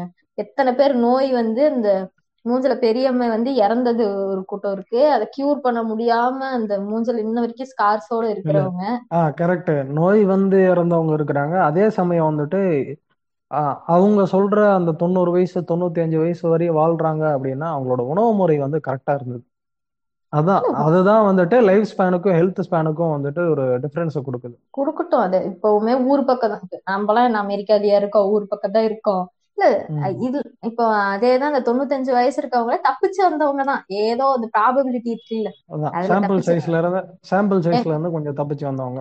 இல்ல நான் இப்ப தொண்ணூறு தொண்ணூத்தஞ்சுல நம்ம பேசுறோம். சுதந்திரத்து அந்த டைம் அப்போ எடுத்த சென்சஸ் படியா சராசரியா இந்தியால நாப்பத்தஞ்சு தான் ஆவரேஜ் ஹியூமன் லிவிங் ஸ்பேன் நாப்பத்தஞ்சு. இப்பதான் அது கொஞ்சம் கொஞ்சமா பெட்டர் ஆயிட்டு தான் இருக்குது. அது குறைஞ்சலாம் போல. ஆவரேஜா. லைஃப் ஸ்பேன் நாற்பத்தஞ்சு வயசு தாங்க ஒருத்தனுக்கு அப்படிதான் இந்தியால இருந்தது. இருந்தப்ப இல்ல. எடுத்த சென்சஸ் இது. இல்ல உடம்புல நோய் அப்படிங்கிற போது தான் இன்னொரு சூடோ சயின்ஸ் வந்து ஒண்ணு ஞாபகம் வருது. நம்ம கிட்னி வந்துட்டு பிரச்சனை இருக்கு அப்படின்னு நீங்க ஒரு இடத்துக்கு போனீங்க. இல்ல இல்ல. நீங்க போயிட்டு. ஆமாங்க அது அதுதாங்க. அது முக்கியங்க. அது- சொல்லியே ஆகணுங்க. இப்ப கிட்னில உங்களுக்கு பிரச்சனை. வேற எல்லாமே. போலி அறிவியல் தாங்க எல்லாம். ஆஹா அது அறிவியல்னு அவர் சொல்லவே இல்ல. ஏங்க சூப்பர் சீசனையும் சயின்ஸ் ஆக்கிட்டாங்க. உங்களுக்கு தெரியுமா? இல்ல எனக்கு தெரிஞ்சுக்க நான் விரும்பல கருமம் இல்ல அந்த அவர் சொல்லிட்டாரு. அது இறைவனோட இது. இறைவன் இந்த சீடியில குடியிருக்காருன்ட்டாரு. அவர் சயின்ஸ் வரைக்கும் எல்லாம் போல. சயின்ஸ் படி போனா கேள்வி கேட்டாருன்னா பதில் இருக்காது. இதா கடவுள். காத்துல இருப்பாரு ரூம்ல இருப்பாரு கதவுல இருப்பாரு வீட்டுக்கு இல்ல இன்னொருத்தர் இல்ல இவங்களெல்லாம் கூட ஒரு வகையில சேர்த்துடலாம். இன்னொருத்தர் நான் தாண்டா கடவுள் அப்படின்னே கிளைம் பண்ணுவாரு. ஐயோ விட்டுருமே விட்டுருவோமா? கைலாச ஓனரு. ஆஹ் வேண்டாம் அந்த ரெசார்ட் ஓனரு கைலாச ஓனரு இவனுங்களெல்லாம் நான் என்ன சொல்றதுன்னே தெரியல. டே பை டே அவங்க பேசுறதெல்லாம் கேட்டா இன்னும் இன்னும் ஏன்டா உயிரோட நம்ம இருக்கணுமாங்கிற மாதிரி தோணுது. சாவு பயத்தை காட்டுறாங்க அப்புறமா அந்த மோட்ல தான் இருக்கணும். சொல்லுங்க. வேற எதுவும் தகவல் தெரிவிக்கணுமா? இல்ல இந்த லைஃப் ஸ்பேன் வேக்சினேஷன்ங்கிறது வந்து சூடோ சயின்ஸ்னு சொல்றது. சூடோ சயின்ஸ்னு சொல்றது இல்ல. அதெல்லாம் தேவையே இல்ல தம்பி. அதெல்லாம் யாரோ ஒருத்தருக்காக இது பண்ணிட்டு இருக்காங்க அப்படிங்கிறது. அதாங்க அப்படியே லைட்டா அண்ணன் அண்ணனோட வாடை வந்துடுதுங்க டப்புன்னு. இப்ப வேக்சின் வந்து ஒரு இலுமினாட்டியோடது இது போட்டுக்கிறதுனால உடம்புக்கு தான் கெடுதல் எதிர்ப்பு சக்தி குறைஞ்சிருது. அது எல்லாமே பொய். அப்படிலாம் ஒண்ணுமே கிடையாது. இப்போ. அந்த டெட்லி டிசீசஸ்க்குலாம் வேற என்ன பண்ணலாங்கிறாங்க? ஒரு காலத்துல போலியோ வந்து அவ்வளோ இருந்துச்சு. எனக்கு இவனுங்க பண்றத பார்த்தா இவனுங்க தான் இலுமினாட்டியோங்கிற மாதிரி தோணும். ஏன்னா இப்போ எங்கேயுமே இப்ப இந்தியால போலியோ இல்ல. இல்ல போலியோ ஃப்ரீன்னு சொல்லிட்டு இருக்காங்க. ஆனாலுமே இன்னும் நம்ம அதுக்கான வேக்சின்ஸ் எடுத்துட்டு ஆமா. இப்ப இப்ப நிறுத்தினதுக்கு அப்புறம் திடீர்னு எங்கேயாவது ஒரு இடத்துக்கு வருதுன்னா திரும்பி ஒரு பத்து வருஷத்துக்கு வேக்சின் நம்ம போட்டுக்கிட்டு இருக்கணும். ம். ஆனா இப்ப நம்ம நிறுத்தினதுக்கு அப்புறம் இவனுக்காவது இப்போ ஏதாவது நோய் வருதுன்னா வே- இவனுங்க தான் இந்த வேக்சினேஷனோட இது அதிகம் பண்றானுங்க எனக்கு இன்னும் போடக்கூடாதுன்னு சொல்றவனுங்க தான் இலுமினாட்டியோங்கிற மாதிரி இருக்கு. போடக்கூடாதுன்னு சொல்லியிருந்தா முதல்ல இவரு போலியோவுக்கு தடுப்பு மருந்து எதுவும் அவங்க குழந்தைகளுக்கு போட்டிருக்க கூடாது. ஒண்ணு. கொரோனா ஏங்க நல்ல வேலை தடுப்பூசியும் கொடுங்க. குழந்தைங்களுக்காவது போட்டு விட்ட பைத்தியம் மாதிரி பேசாம போ இல்ல இதான் சொல்றல பைத்தியம் எல்லாம் கிடையாது. சும்மா பேசுறது நல்லா இருக்குல்ல பேசுறதுக்கு. எதையாவது ஒண்ணு பேசிட்டு வருவோம் கண்டென்ட்டுக்கு அப்படின்னு பேசி விட்டு வர்றது. பேசுறவன் வந்து அவனுக்கு உண்மையே தெரியல அப்படின்னுங்கிறவனுக்கு கூட புரிய வச்சிடலாம். எல்லாம் தெரிஞ்சுக்கிட்டு நான் இப்படிதான் பேசுறேங்கிறவன என்ன பண்ண முடியும்னு நினைக்கிறீங்க? அந்த அந்த கூட்டம் ஒண்ணுமே பண்ண முடியாது. கஷ்டம் தாங்க கஷ்டம் தாங்க கஷ்டம் தான் எனக்கு மத்தியில வாழ்றது ரொம்ப கஷ்டம் தாங்கிற மாதிரி இருக்கும். இது தொட்டு அப்படியே இன்னொன்னு போனோம்னா இந்த சுயசார்பு வாழ்க்கைன்ட்டு வீட்டுலயே நான் பிரெக்னன்சிக்கு டெலிவரி பாக்குறேன். அது வந்து வீடியோ ரொம்பலாம் இல்ல. படிச்ச அத்தனை வருஷம் படிக்கிற டாக்டரும் பிராக்டிஸ் பண்றது அவன் எல்லாம் லூசு பையன். இவனுக்கு வந்து ஒரு இதுல நான் கொஞ்சம் டென்ஷன் எமோஷன் என்ன கண்டுக்காதீங்க ப்ளீஸ் என்ன என்ன தைரியத்துலங்க சுயச அவ்வளவுதாங்க. வீட்லயே பாத்திரலாம். மூணு நிமிஷம் வீடியோ தான். நீங்க எதுக்கு இதுக்கு போய் அங்க போயிட்டு சிசேரியன் பண்றாங்க அது பண்றாங்க. ஃபர்ஸ்ட் ஆஃப் ஆல் சொல்றேன். இப்ப சிசேரியன் எனக்கு சிசேரியன் தான் வேணும்னு ஒரு பொண்ணு நினைக்குதுன்னா இந்த பொண்ணோட விருப்பம் அது அவளோட சாய்ஸ் விட்டுறணும். அவ்வளவுதான். அதுக்கு நார்மல் டெலி ரெண்டுமே எனக்கு நார்மல் அப்நார்மல்லாம் சொல்ல தெரியல பட் சொல்றேன். இப்ப அவங்களுக்கு நார்மல் டெலிவரி தான் வேணும்னு அவங்க ஆஃப் பண்றாங்கன்னா அது- அதுதான். அதை விட்டுட்டு இது கஷ்டம் அதுனா கஷ்டம் அவங்க கஷ்டம் அவங்க பாத்துக்குவாங்க. நீங்க ரொம்ப வருத்தப்பட வேண்டாம் அப்படிங்கிற மாதிரி. ஓகே இப்போ பிரைவேட் ஹாஸ்பிட்டல்ஸ் போனா அவங்க வந்து தேவையில்லாம சிசேரியன் பண்றாங்க எனக்கு விருப்பம் இல்ல.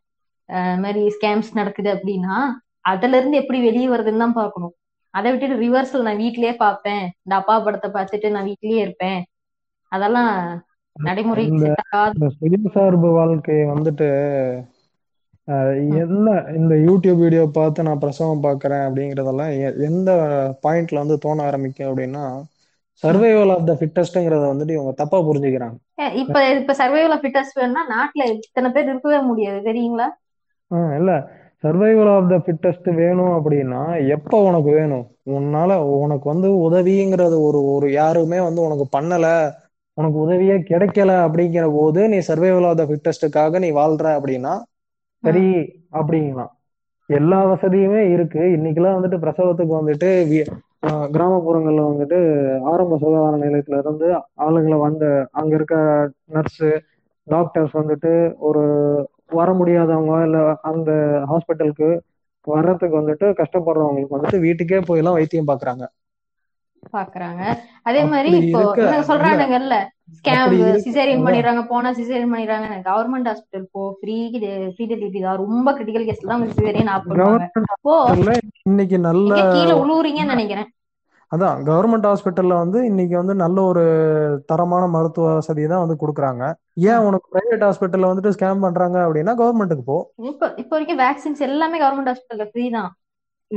பிரைவேட் இப்ப என்ன ஹாஸ்பிட்டல்ல இருக்கிற தான் டாக்டர் நர்ஸ்லாம் என்ன ஹாஸ்பிட்டலுக்கு பெட் பஞ்சு திருடிட்டு போயிட்டு இருக்காங்கன்னு உனக்கு சொல்றானுங்க பிரைவேட் ஹாஸ்பிட்டல் வந்துட்டு நான் ஒரு பேக்கேஜ் பார்த்தேன். என்ன அப்படின்னா வந்துட்டு ஒரு நாலாயிரத்தி இரநூறுவா கொடுத்தா ஸ்புட்னிக் வி போட்டுக்கலாம் அப்படின்ற மாதிரி சொல்றாங்க. ம். என்ன நாலாயிரத்தி இரநூறுவா கொடுத்து நீ வந்து ஸ்புட்னிக் போடணும் அப்படின்னா கவர்மெண்ட்ல கோவேக்சின் கோவிட்ஷீல்டு வந்துட்டு ஃப்ரீயாவே தராங்க. அங்கேயே போய் போடு. நான் சொல்றேன் இல்ல பிரைவேட்னு வந்துட்டா பிசினஸ் பண்ணத்தான் பார்ப்பான். இதுல நம்ம போய் அவன் என்னடா எவ்வளவு வரைக்கும் வைக்கிறேன்னு கேட்க முடியாது. இல்ல எல்லாத்தையும். சொல்லிட முடியாது. இல்ல இல்ல இல்ல பிரைவேட் டாக்டர்ஸ்லயும் வந்துட்டு நான் வந்து பிசினஸ் எல்லாம் பார்க்கல. ஏங்க உடனே இருங்க நாங்க அவங்கள குத்த சொல்லல. இப்ப பிரைவேட் ஒரு ஆர்கனைசேஷன் பார்க்கும்போது அவன் லாபத்துக்கு தான் போவான். அதுக்கு தான் இவங்க வேலை செய்யணும்னு அவன் எதிர்பார்ப்பான். அதை மீறி இவங்க ரெண்டு மூணு பேர் செய்யறத நான் தப்புன்னு சொல்லல நான் சொல்றேன் ஜென்ரலா பிரைவேட்ல வந்துட்டு லார்ஜ் ஸ்கேலு ஸ்மால் ஸ்கேல் இருக்கு சரிங்களா? ஸ்மால். ஸ்கேல்ல இருக்க பிரைவேட் டாக்டர்ஸ் அவங்க பிரைவேட் ஹாஸ்பிட்டல்ஸ்லாம் வந்துட்டு ஸ்மால் ஸ்கேல்னா யார சொல்றீங்க? கிளினிக் வச்சுட்டு சின்ன லெவல் வச்சுட்டு ஒரு சின்ன லெவல் ஹாஸ்பிட்டல் வச்சிருக்கவங்க வந்து சேவை மனப்பான்மையோட நிறைய பேர் பண்றாங்க. பண்றாங்க. ஆமா இருக்கு. இல்லைன்னு சொல்ல கிடையாது. But when it comes to large scale வந்துட்டு ஒரு அவங்க அவங்களுக்கு வந்து ஒரு பிசினஸ் மாடல் இருக்கும். பிசினஸ் ஃபாலோ பண்ணுன்ற ஒரு நோக்கம் இருக்கும். கண்டிப்பா. இல்லாம இருக்காது. ஏன்னா எல்லா எல்லாமே இன்னைக்கு பிசினஸ் ஆகி போச்சு. ஸோ வேக்சினேஷனுங்கிறது ஒரு பிசினஸ் தானே. பண்ணிட்டு போகட்டும். அப்படின்ற மாதிரி தான் பண்ணிட்டு போறோம் அப்படிங்கிற மாதிரி தான் அவங்க எடுத்துக்கிறாங்க. உனக்கு வந்துட்டு காசு கொடுத்து வேக்சினேஷன் போடுறதுக்கு வந்துட்டு உனக்கு விருப்பம் இல்லையா? போய் கவர்மெண்ட் ஹாஸ்பிட்டல்ல வேக்சினேஷன் போடு. கவர்மெண்ட் ஹாஸ்பிட்டல்ல தான் எல்லா மருத்துவ வசதியுமே இருக்குது. போய் அங்க பாரு. அதெல்லாம் இவனுங்க வந்து பிரைவேட் கார்ப்பரேட் கைக்கூலி இலுமினாட்டிலேயே இருக்கிறவனுங்கள்ட்ட நீங்க என்னங்க சொல்வீங்க? சொல்லணும் அப்படின்னா கவர்மெண்ட் ஹாஸ்பிட்டல் உளுந்து உளுந்து பேசுறீங்கன்னு நினைக்கிறேன். இல்லைங்க. கேக்குதா? பேசுங்க. கவர்மெண்ட் ஹாஸ்பிட்டல்ல கோவிட் ட்ரீட்மெண்ட் எல்லாமே வந்துட்டு அவ்வளோ சூப்பரா இருந்தது. குறையே சொல்ல. முடியாத அளவுக்கு அவ்வளோ நீட்டா இருந்தது. இல்ல குறைய இருக்குன்னாலும் அந்த குறை என்னன்னு நம்ம எதிர்த்து எங்க கவர்மெண்ட் ஹாஸ்பிட்டல்ல கேட்க முடியும் எங்க சொல்லணுமோ அங்க சொல்லி அதை நீ சரி பண்ணியிருந்த அப்படின்னா ஓகே நீ நாட்டுக்கு நல்லதும் பண்ற நாட்டுக்கு உனக்கு நீ நல்லது பண்ணிக்க நீ நாட்டுக்கு அப்புறம் போவ. உனக்கும் நல்லது பண்ணியிருக்க மத்தவன் வாழணும்னு நினைச்சு அவனையும் வந்துட்டு நீ வாழ் அவன அவன- அவனோட வாழ்க்கையும் நீ காப்பாத்திருக்க அப்படிங்கிற மாதிரி தான் இருக்கு. அது எல்லாம் இருக்கும். ஆனா நான் சொல்றேன்ல இவங்களுக்கு இதெல்லாம் பேசுறதுல ஒரு சந்தோஷம் இருக்குது ஏன்னு தெரியல. பிரைவேட் கார்ப்பரேட் கைக்கூலி இலுமினாட்டி இந்த இந்த ஒரு ரேஞ்ச்லயே தான் இருக்கிறானுங்க. அதை தாண்டி வெளியே அவருக்கு ஆப்ஷன்ஸோ இல்ல நல்லதுகளோ இப்ப நம்மளே வந்து ஏன் நம்ம பிரைவேட்ல வந்து பிசினஸ் பாக்குறாங்கன்னு சொல்றோம்னா இவனோட இதுல இருந்து நான் சொல்றேன். இவனுக்கு இப்ப தெரிஞ்ச வரைக்கும் பிரைவேட் சுயசார்பு வாழ்க்கை. அவ்வளவுதான் தெரியும். இல்லைங்க அந்த எக்ஸ்ட்ரீமா வார்த்தை வந்துட்டு கைக்கூலிங்கிற வார்த்தை வந்துட்டு ஷேமிங் மாதிரியே வந்துட்டு அங்கங்க யூஸ் பண்ணிக்கிறானுங்க.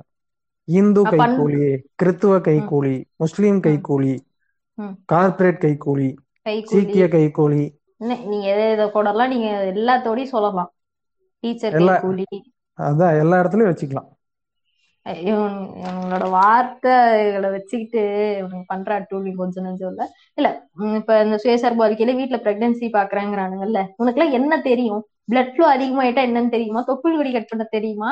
அந்த குழந்தைக்கான ஹைஜீன் முத என்ன கொடுக்கணும் அம்மாக்கு என்ன பண்ணணும்? எந்த கருமா தெரியுமா? என்ன பார்சல பிரிச்சு வெளியே எடுக்கிறதா? பொருளா இது? ரெண்டு உயிர் இல்ல.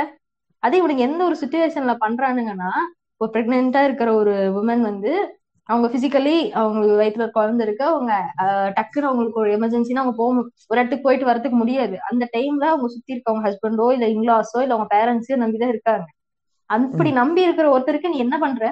விளையாட்டா உனக்கு? யாரோட உயிரை வச்சு நீ விளையாடுற? விளையாடுறதுக்கு நீ யாரு? என்ன இல்ல இப்ப டெலிவரி அப்பே கொஞ்சம் பிளட் ஃப்ளோ அதிகமா இருக்கு. பிளட் ஃப்ளோ டெலிவரி அப்ப ஆகுங்கிறதே அவனுக்கு அறிவு இருக்காது.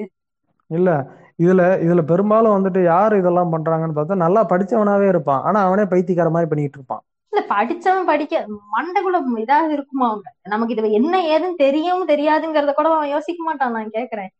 பெரிய டாக்டர் இவரு. டே இங்க அங்கிட்டு எய்ம்ஸ்ல படிச்சுட்டு இங்க எம்டி லண்டன்ல பண்ணிட்டு வந்து உட்காந்துருக்கு அப்படி எல்லாம் இவர் சுயசார்பு தனியா வாழ்ந்து கிழிச்சிருவாரு. தனியா நீ வாழ்றா நீ பண்ணிக்க. உனக்கு ஆபரேஷன் வயிறு வலிக்குதுன்னா நீ வயிற்ற கிழிச்சு நீ பண்ணிக்கோ. அடுத்தவனுக்கு பண்ணாத. இல்லங்க லைட்டா சாலன் ஸ்லாங் வருது. பாத்துங்க. ஏங்க போங்க இதுல என்ன சாலன் வாழன்னுட்டு இல்ல நான் சொல்றேன். இப்ப சுயசார்பு வாழ்க்கை நீ வாழ்றனா நீ வாழு. உனக்கு நெஞ்சு வலிக்குதா? கிழிச்சு நெஞ்ச கையில எடுத்து வச்சு என்னன்னு பாரு. அதுல அது கூட சொல்லி திருத்தலாம் இல்ல முடியலையா? நீ செத்து போறதுனா நீ செத்து போ. அது கூட என்ன யாருக்கு இது பிரச்சனை இல்லை. இன்னொருத்தர் ஒரு உயிரோட விளையாடுறது அதுவும் அவங்க அவங்க அந்த டைம்ல வந்து சுத்தி இருக்கிறவங்களோட ஹெல்ப் அவங்களுக்கு தேவை. கண்டிப்பா. அந்த ஒரு சுச்சுவேஷன்ல நீ என்ன பண்ற? யாரோட உயிரை வச்சு நீ விளையாடுற? அப்படி ஒரு சுயசார்பு வாழ்க்கை என்னடா வாழ்ந்து பண்ண போறீங்க? ரெண்டு பேர்த்த கொண்டு எப்படிடா வாழ போயிருந்தீங்க உங்களுக்கு அதுக்கப்புறம்? குற்ற உணர்ச்சியில அவனும் கடைசியில செத்துருவான். குற்ற உணர்ச்சி எல்லாம் இல்ல பேசாம இருங்க. குற்ற உணர்ச்சி இருக்கிறவனால இப்படி யோசிக்க முடியுமா முத? இல்ல இல்ல. சிலர் வந்துட்டு ஒரு கட்டத்துல திருந்தணும்னு நினைக்கிறேன் ஏன்னா இப்போ அவன் பண்ண தப்புன்னு ஊர்ல இருக்க ஒரு நூறு நூத்தம்பது பேர் சொல்றான்னு வைங்க. அந்த கில்ட்லயே அவன் வந்து செத்து போயிருவான் கண்டிப்பா. சூசைட் பண்ணியா செத்து போயிருவான். இல்ல வேண்டாம். இது ரொம்ப நெகட்டிவா பேசுற மாதிரி கூட இருக்கும்.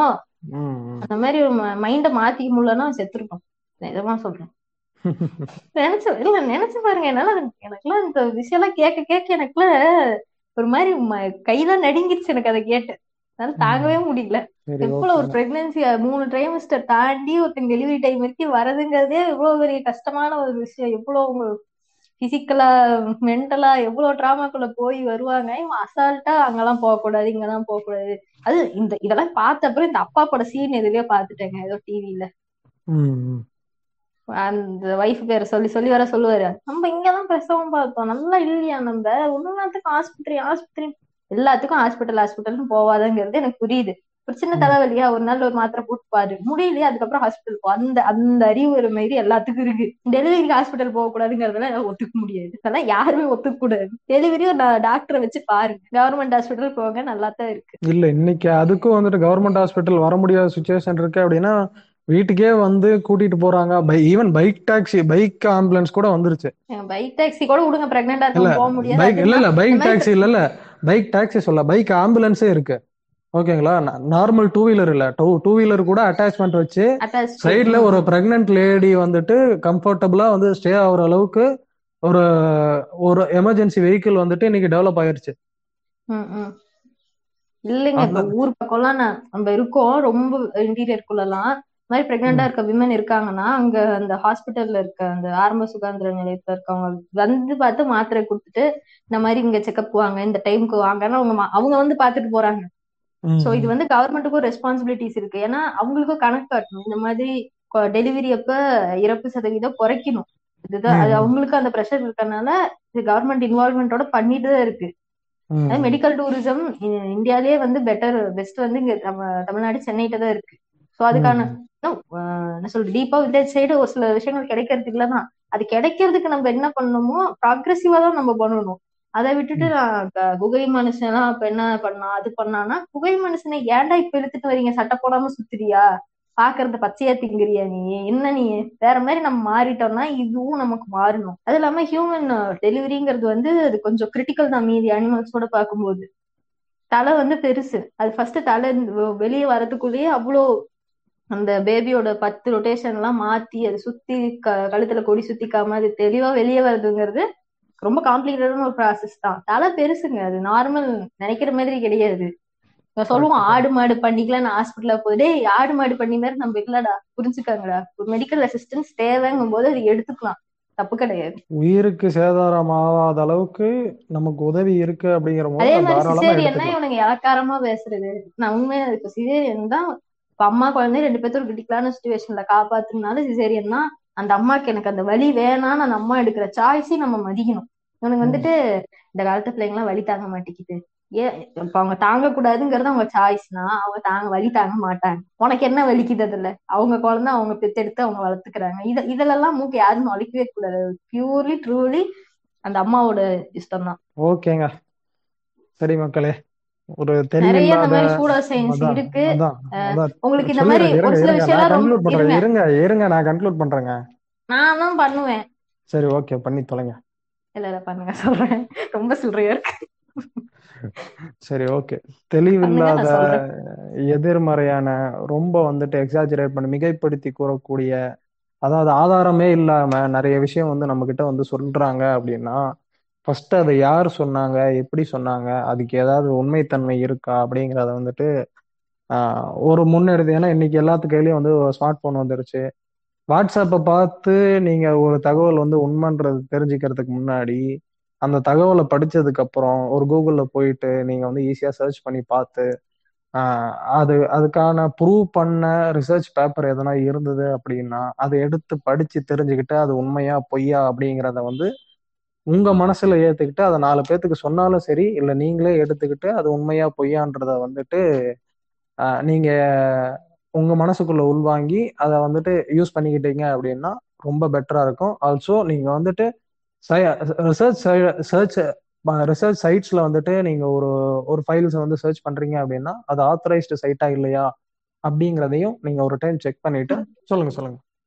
ஆண்ட்ரூ வேக்ஃபீல்ட் பத்தி சொல்லும்போது நான் கேட்ஸ் ஃபவுண்டேஷன் சொல்லிட்டேன். அது- வந்து New England Journal of Medicine அந்த இதுல இருந்தது. கேட்ஸ் ஃபவுண்டேஷன்ங்கிறவங்க வந்து இந்த வேக்சினுக்கு அதுக்கெல்லாம் அவங்க ஃபண்ட் பண்றவங்க. அவங்களே இலுமினாட்டின்ட்டாங்க கேட்ஸ் ஃபவுண்டேஷனை அதே மாதிரி இப்போ மெடிக்கல் ரிலேட்டடா உங்களுக்கு ஏதாவது டவுட்ஸ் இருக்கு? இல்ல ஒரு சில விஷயம்லாம் சயின்ஸா சூட சயின்ஸா நம்மளால கண்டுபிடிக்க முடியாது நம்ம அறிவுக்கு. ஸோ அந்த மாதிரி ஏதாவது சொல்றாங்கன்னா அவங்க பக்கத்துல இருக்கவங்கள்ட்டயோ இல்ல ஒரு நல்ல டாக்டரோ கண்டிப்பா எல்லாத்துக்குமே ஒரு ஃபேமிலி டாக்டரோ இல்ல நம்ம ரெகுலரா போற ஒரு இடம் நமக்கு இருக்கும். அவங்க கிட்ட நீங்க கேட்டு கிளாரிஃபை பண்ணிக்கலாம். நீங்க பெட்டர் கிளாரிஃபை பண்ணிக்கோங்க இல்லைங்க. ஃபேமிலி டாக்டர் ரேஞ்சுக்குலாம் போவேணாம் பக்கத்துல இருக்க ஜிஹெச்சுக்கு போங்க. அவங்க கிட்டயே கேளுங்க ஃபேமிலி டாக்டர் ரேஞ்சுக்குலாம் போவேணாம். இன்- இன்னைக்கு ம் ம். அவ்வளவு அவ்வளவு வளர்ச்சி எல்லாம் இங்க இல்ல. நான் நம்ம கிட்ட ஜிஹெச் இருக்கு. பக்கத்துல ஜிஹெச்ல இருக்க டாக்டர் கிட்ட போய் கேட்டீங்க அப்படின்னா அவங்களே ஃபேமிலி டாக்டர்னு சொன்னேன். Oh okay. நல்லா சமாளிப்புங்க. இல்ல இல்ல நிஜம். ஏங்க இப்போ இப்போ ஒரு ஒரு ஃபேமிலிக்கும் இப்போ கவர்மெண்ட் ஹாஸ்பிட்டல் இருக்கவங்க ஃபேமிலி டாக்டர் இல்லைங்கிறீங்களா அவங்களும் யாரோ இப்போ ஒரு குடும்பமா அவங்க இருக்கும்போது அவங்க தான் அவங்களுக்கு ஃபேமிலி டாக்டர் நான் ஓ அந்த அந்த ரைட் இதுல தான் சொன்னேன் இப்ப ஓகே என்ன பெரிய பெரிய கார்பரேட்டுக்கு வாழ்ந்துட்டு இருக்கிறோம். நமக்குன்னு ஒரு டாக்டர் இருக்க போறாங்க ஓகே ரைட் ஓகே ஒரு விஷயம் மருத்துவ சம்பந்தமா வந்துட்டு ஒரு விஷயம் தெரியல அப்படின்னா பக்கத்துல இருக்க ஆரம்ப சுகாதார நிலையம் இல்ல ஜிஹெச்சுக்கு போங்க. போயிட்டு என்ன பிரச்சனை அப்படிங்கிறத கேட்டு கிளாரிஃபை பண்ணிட்டு தெரிஞ்சுக்கிட்டு அதுக்கப்புறமா வந்து நீங்க அடுத்த முடிவுகளை எடுக்கலாம். இல்ல இப்போ இப்போ ஆசீர்வாத் மாவு சாப்பிட்டா கேன்சர் வருது அப்படின்னு வாட்ஸ்அப்ல வந்து ஃபார்வர்ட் பண்ணிடுவாங்க. அதெல்லாம் உண்மையா பொய்யா அப்படிங்கிறத நாலு பேர்த்திட்ட கேட்டு தெரிஞ்சுக்கிட்டாலும் சரி நாலு பேர்த்திட்ட கேட்டு உங்களுக்கு அது திருப்தியா இல்லை அப்படின்னா நீங்க இல்ல இந்த போயிட்டு ஆசீர்வாதம் கொஞ்சம் யோசிச்சா கண்டுபிடிச்சிடலாம்னு நினைக்கிறேன். ரொம்பலாம் வேண்டாம். ஏண்டா டெய்லியும் மாவு போட்டு சப்பாத்தி சுடுதீங்க நல்லா தானடா இருக்கேன் அப்படிங்கிற இல்லைங்க இல்லைங்க. கரெக்ட் தான். ஒரு நாலு பேர் இருக்காங்கன்னு வைங்க. நாலு பேரும் ஒரே மாதிரியே பேசிட்டானுங்கன்னு வைங்க. அவனும் அஞ்சாவது ஆளும் நம்ப ஆரம்பிச்சிருவான். இல்ல நாலு பேர்த்து செருப்பு அடிச்சு துரத்தி விட்டுறணுங்க. அதுதான். சொல்லிடலாம். சாட்டிஸ்ஃபை. ஆகல அப்படின்னா போயிட்டு கூகுள்ல தேடுங்க. ரிசர்ச் பேப்பர் நிறைய இருக்கும். இல்ல உங்களுக்கு என்ன டவுட் இருக்கோ அதை அப்படியே கூகுள்ல தமிழ்ல டைப் பண்ணீங்கனாலே அழகா வரும். இல்ல சர்ச் கூகுள் ரிசல்ட் கூகுள்ல குப்பை நிறைய வரும்னு விடுங்க. அது அதுக்கான ஆத்தரைஸ் சைட்ல இருக்குல்ல. அது இல்ல. இல்ல அதுதான் அதுதான். இப்போ கூகுள்ல நீங்க உங்களுக்கு என்ன டவுட்டோ அதை போட்டீங்க அப்படின்னா நிறைய வரும். அதுல ஆத்தரைஸ்டு சைட் எது அப்படிங்கிறத பார்த்துட்டு அதுல இருக்கிறத படிச்சு அதுல இருக்கிறத தெரிஞ்சுக்கோங்க. மீண்டும் ஒரு சூப்பரான எபிசோட்ல வந்து சந்திக்கிறோம். Until then bye from Naveen சொல்லிடுவீங்களா? சொல்லணுமா? சொல்லிருங்க. சொல்லிருங்க சொல்லி முடிச்சிருங்க. ஓகே அதுதான் இது ஜென்ரலா சொல்றது வந்து கொஞ்சம் யோசிச்சு உங்களுக்கு ரொம்ப காம்ப்ளிகேட்டடா இருக்குன்னா கொஞ்சம் விஷயம் தெரிஞ்சவங்கள்ட்ட பேசினா போதும். அவ்வளவுதான். ரொம்ப சிம்பிள் நன்றி. நன்றி மக்களே. நன்றி. நன்றி